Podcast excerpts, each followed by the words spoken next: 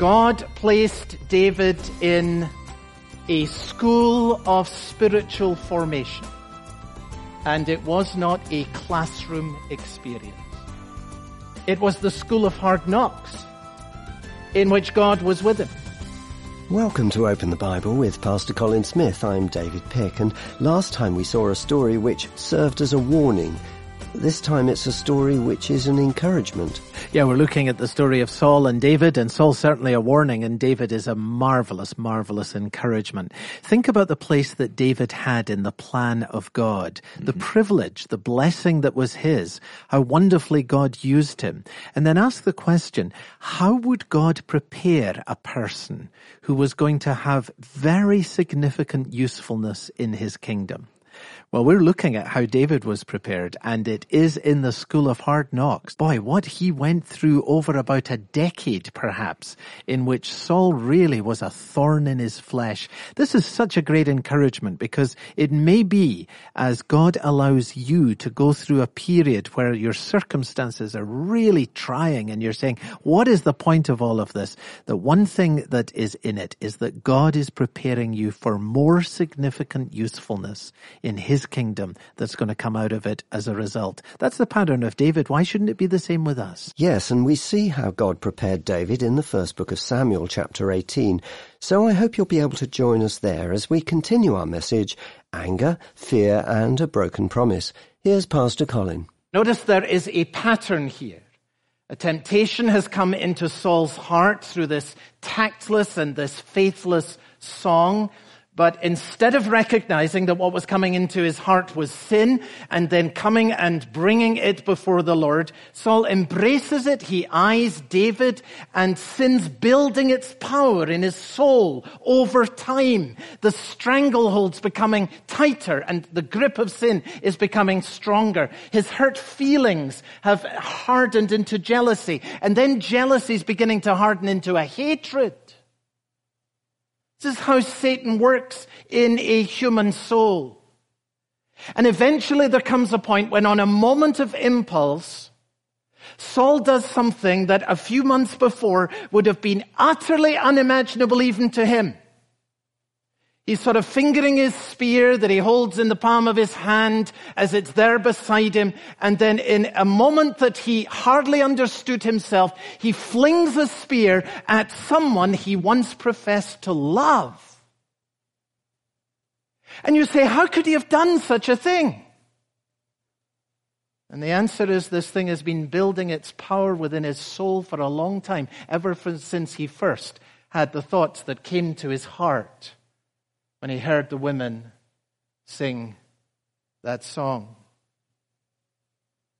That sin that he's welcomed into his heart has now built such a position in his soul that he no longer has the power or even the desire to deal with it. And it's a pattern. That's why it's very significant the Bible says he did this twice, because this is now becoming a pattern of behavior. And you will notice that the rest of the book of 1 Samuel, as we go through it, you just find Saul in ever more bizarre attempts is trying to get rid of David, and he's always trying and he's never succeeding. And that leads me to the fourth thing here. There is this cycle of frustration. Verse 29, Saul was David's enemy continually. And uh, as you read through the story, we're going to follow most of it over these next weeks.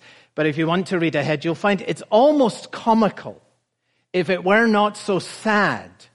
Because uh, the point of the story is that Saul is always coming up with new ways to try and get rid of David. And every time he comes up with a new way of trying to get rid of David, he always fails. Nothing he ever does ever works. And you see it beginning here. Verse 11, he throws the spear, but twice David evades him. Verse 21, he then gives his daughter Michal to David to be his wife because he says there, she'll be a snare. I can get to him through her. But what happens is that Michal actually loves David and ends up being the means of delivering him from her father's anger. Verse 25, Saul decides, well, I'll send him to the Philistines. I mean, it's just the law of averages. If I keep sending him out to battle, one of the Philistines will get him eventually. So he keeps sending him out. And every time David comes back with more glory and more triumphs and more praise from the women. I mean, it's uh, terribly frustrating for Saul. Eventually, in chapter 19, he sits down with his own son Jonathan, who surely more than anyone else is going to have reason to want to be rid of David. He's the king's son. But unbeknown to Saul, Jonathan has come to have a deep love and indeed a deep covenant with David, and therefore tells uh, David about Saul's murderous plans. So the rest of the book just goes on and on like this. Saul is always fighting David and nothing he does ever works. And you know why? It's in verse 12. Saul was afraid of David because the Lord was with him, but had departed from Saul. There's the root of the problem, isn't it? The Lord was with David. And so Saul was actually fighting against God.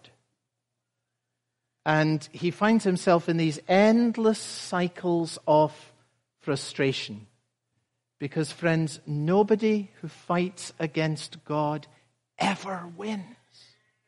Nobody who fights against God ever wins. And so here's this man who's gone down this path. I've described it as the broad road that leads to destruction. The agonies of it. This is not the way. Do not walk in it. And what do we learn from this? We learn this that the best time to deal with any sin and temptation is early. There is never a better time to deal with sin and temptation than now. Will you ask God today, as I have asked God this week in preparation, you have to do that if you're preparing to speak. But will you now ask God today to search your heart with regards to professional jealousy? To search your heart lest there be an impulse within you that would end up with you taking your eyes off the Lord, having your eyes on what's happening with regards to his blessing on others and how he's using others for such would harden into your heart and, and eventually lead you down a path that is going to take you not only into sin, but into increasing patterns of defeat and of frustration. And if sin has gained an hold in your life, a stronghold in your life, if you say, well, now you've described exactly me. I'm in the cycles of frustration. I've, I've lost the will. I've lost the desire. I don't know how to get out of this uh, power that sin now has over me. It's got me in a stranglehold. Friend, the root problem is not your compulsive behavior. The root of your problem is your continued rebellion against God. That's what we learn from the story of Saul here today. And that is the fight that has to end. For only when you come to the place of getting on your knees and saying, Oh God, I need you without you. If you're apart from me, I have no hope. And I come to you in repentance. I come to you in faith. I ask that you will come back to me. I ask that you will accept me and forgive me and that by your Holy Spirit you will fill me and that you will put me in a position in which I will be able to prevail over that which has prevailed against me.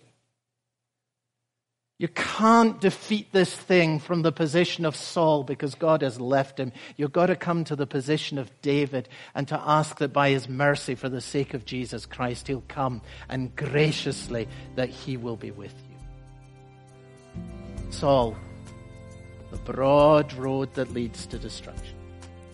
You're listening to Open the Bible with Pastor Colin Smith and our message, Anger, Fear and a Broken Promise, part of our series on the life of David. And we'll return to the message shortly. If you ever miss any of our messages, you can always catch up online. Go to our website, that's openthebible.org.uk. There you can download any of the previous messages or stream them online. Also on the website you'll find Open the Bible Daily. These are a series of short reflections just two to three minutes long, written by Colin Smith and read by Sue McLeish. I caught up with Sue in the studio and asked her what Open the Bible Daily means to her. well, for many years I've benefited from reading Colin Smith's daily devotionals, which are available on the website. I've always found them compelling and relevant. As a retired drama teacher and a person who loves God's Word, I just feel very privileged to be the voice for these readings. You can find Open the Bible Daily by going to our website openthebible.org.uk. Click on the menu item Resources and then Open the Bible Daily. Let's return to our message now. We're in the first book of Samuel, chapter 18. Here's Pastor Colin. Now, folks, much more briefly, I just want to give you a shorter cameo today of David and then, even more briefly, his friend Jonathan. I, I just want you to notice about David the, the strange enigma of what it is like to walk with God. The blessing of God on David could hardly be clearer in this story. Three times we're told that the Lord was with David. You see that? Verse 12, uh, Saul was afraid of David because the Lord was with him. Verse 14, David had success in all his undertakings for the Lord was with him. Verse 28, Saul saw and knew that the Lord was with David. Three times. Four times we are told about David's success. Verse 5, David went out and he was successful wherever Saul sent him. Verse 14, David had success in all of his undertakings. Verse 15, Saul saw that David had great success.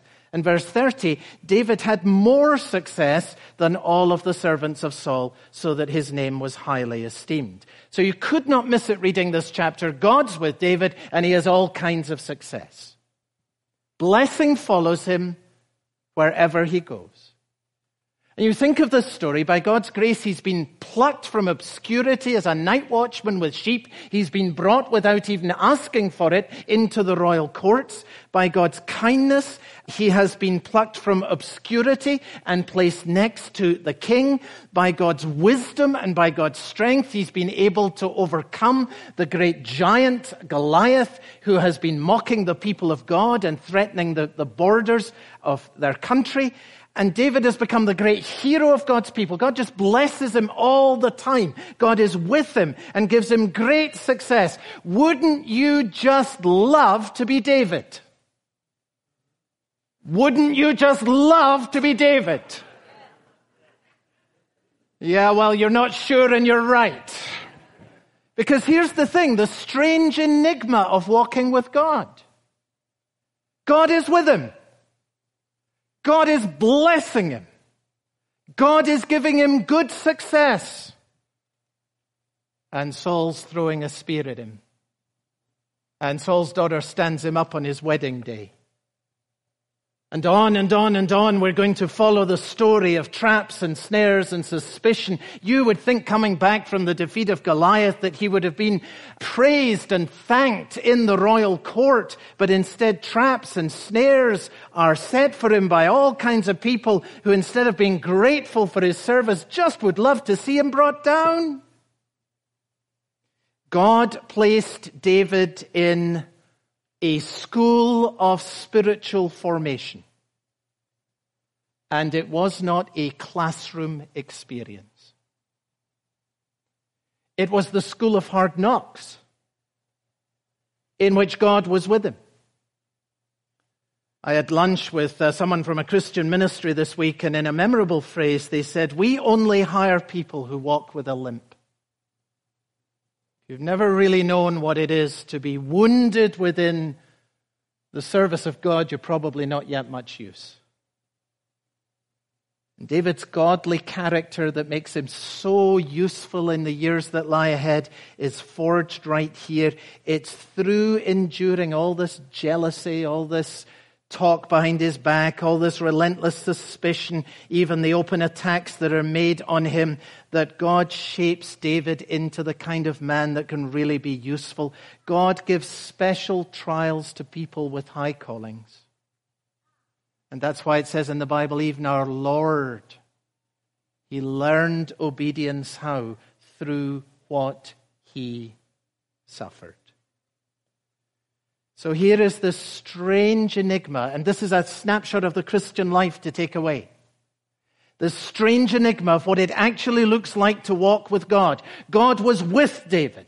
Says it three times. He was with him. But how was he with him? He was with him when the spear was thrown at him. He was with him when the woman he thought he would marry didn't show up on his wedding day.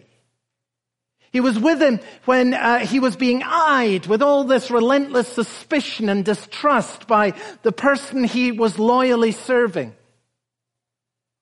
He's with him when he has no other option in chapter 19 but to escape through the window and to go out into the country and to flee for his life because Saul is after him. Oh, says Peter in the New Testament to Christians, do not be surprised at the painful trial you experience, but find joy in this, that when you suffer for the sake of Christ, when you suffer in the cause of serving Christ, then the Spirit of glory and of God rests on you. That's how David became the man of God that he was. It was true of David, it was true of Jesus, it will be true of you. Saul, the broad road to destruction.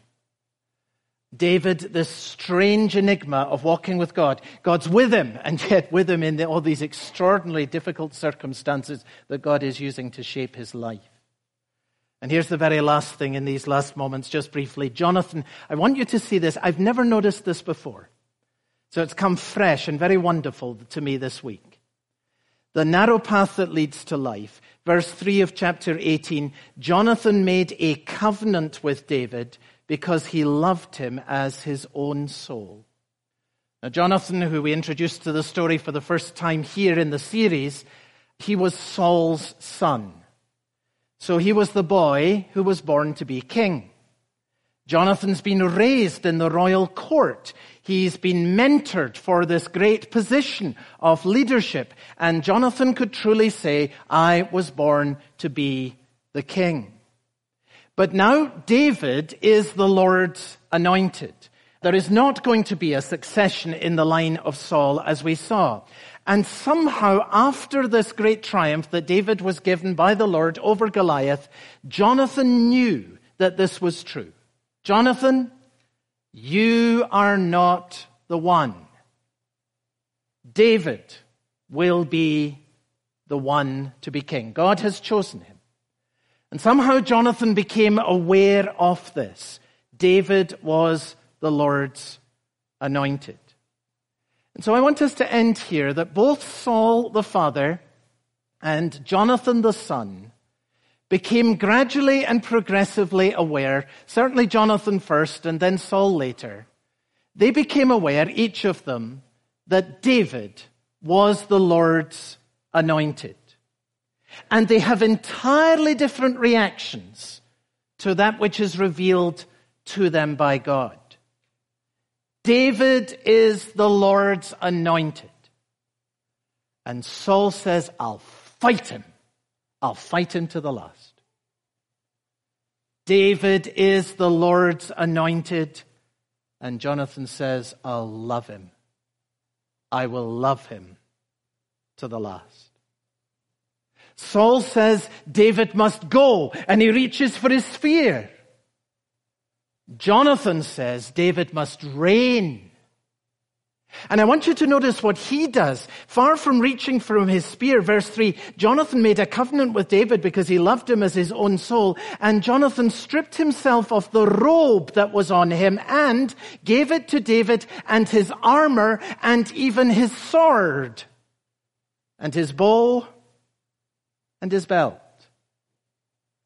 Clothes, of course, signified the position of the person. This is the royal prince, and he's taking off the royal robe, and he's giving it to someone else. What's he saying? What's he doing? He's confessing and he's affirming uh, that as far as his will is concerned, the right of succession is being passed from him to David.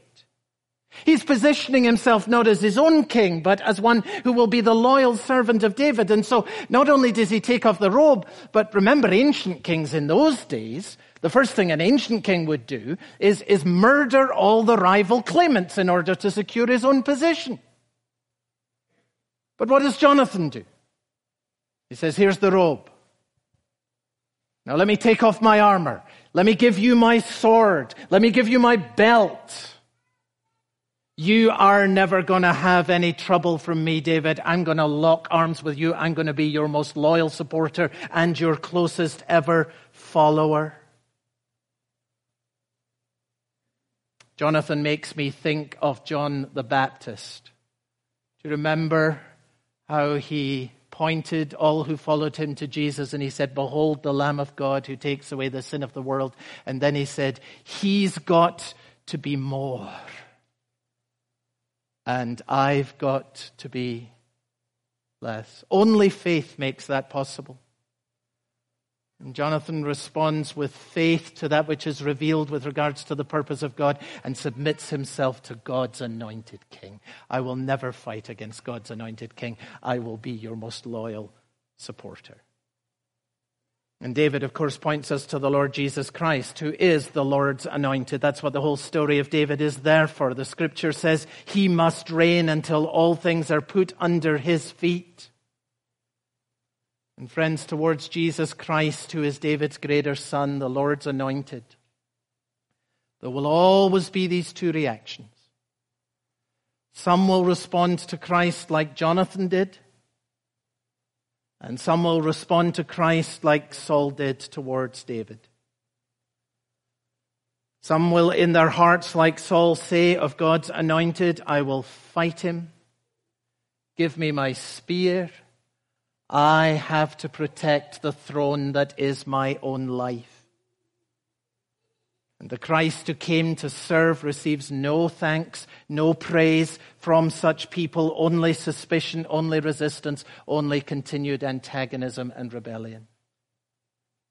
And then there are others who, like Jonathan in their hearts, will say of God's anointed, I will love him he is the conqueror of the enemy I could never have defeated. And the very best thing that I could do with my life is to offer my life in His service. To take off the robe and, as it were, to place it on Him. And to take off all the weapons that could ever be used to fight against Him. And then to place them in His hands, that I may stand with Him and that He may fight for me. I will serve him. I will love him. I will follow him. Saul walked the broad road that led to destruction. And Jonathan walked the narrow road that leads to life. And every one of us and every other person you meet is on one of these two roads. What a powerful truth in today's message. Faith surrenders the claim that we might have on our own lives to the one who is truly the King. You've been listening to Open the Bible with Pastor Colin Smith and our message, Anger, Fear and a Broken Promise, part of our study on the life of David. And if you ever miss any of the broadcasts, you can always catch up by going online to our website, openthebible.org.uk. Open the Bible is supported by our listeners, people like you. And if you want to help and support our work of bringing God's Word to folks all over the country, we would greatly value a regular donation each month. As our way of saying thank you when you set up a regular amount of £5 or more, we'd like to send you a copy of the book You Can Trust God to Write Your Story, Embracing the Mysteries of Providence. It's by Nancy DeMoss Wolgemuth and Robert Wolgemuth. And Colin, who would you say this book's written for?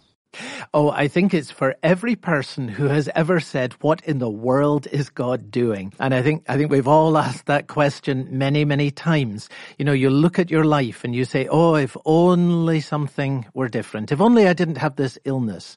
Or if only I had a believing partner. If only I wasn't in this particular situation.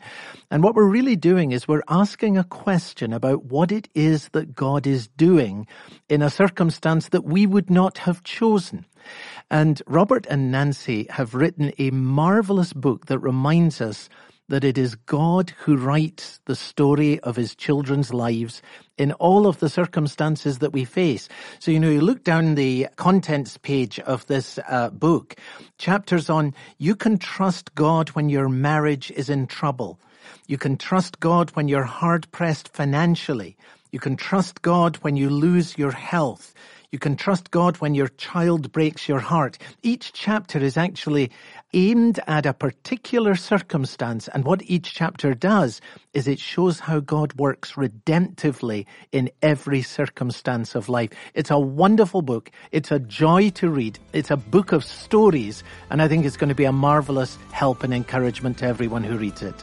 Well, we'd love to send you a copy of this book If you're able to set up a regular donation of £5 per month or more, you can find details of this offer on our website, openthebible.org.uk. For Pastor Colin Smith and for me, David Pegg, I hope you'll be able to join us again next time on Open the Bible.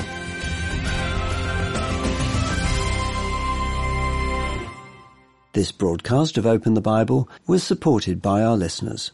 What does commitment to Jesus Christ look like? Find out next time on Open the Bible.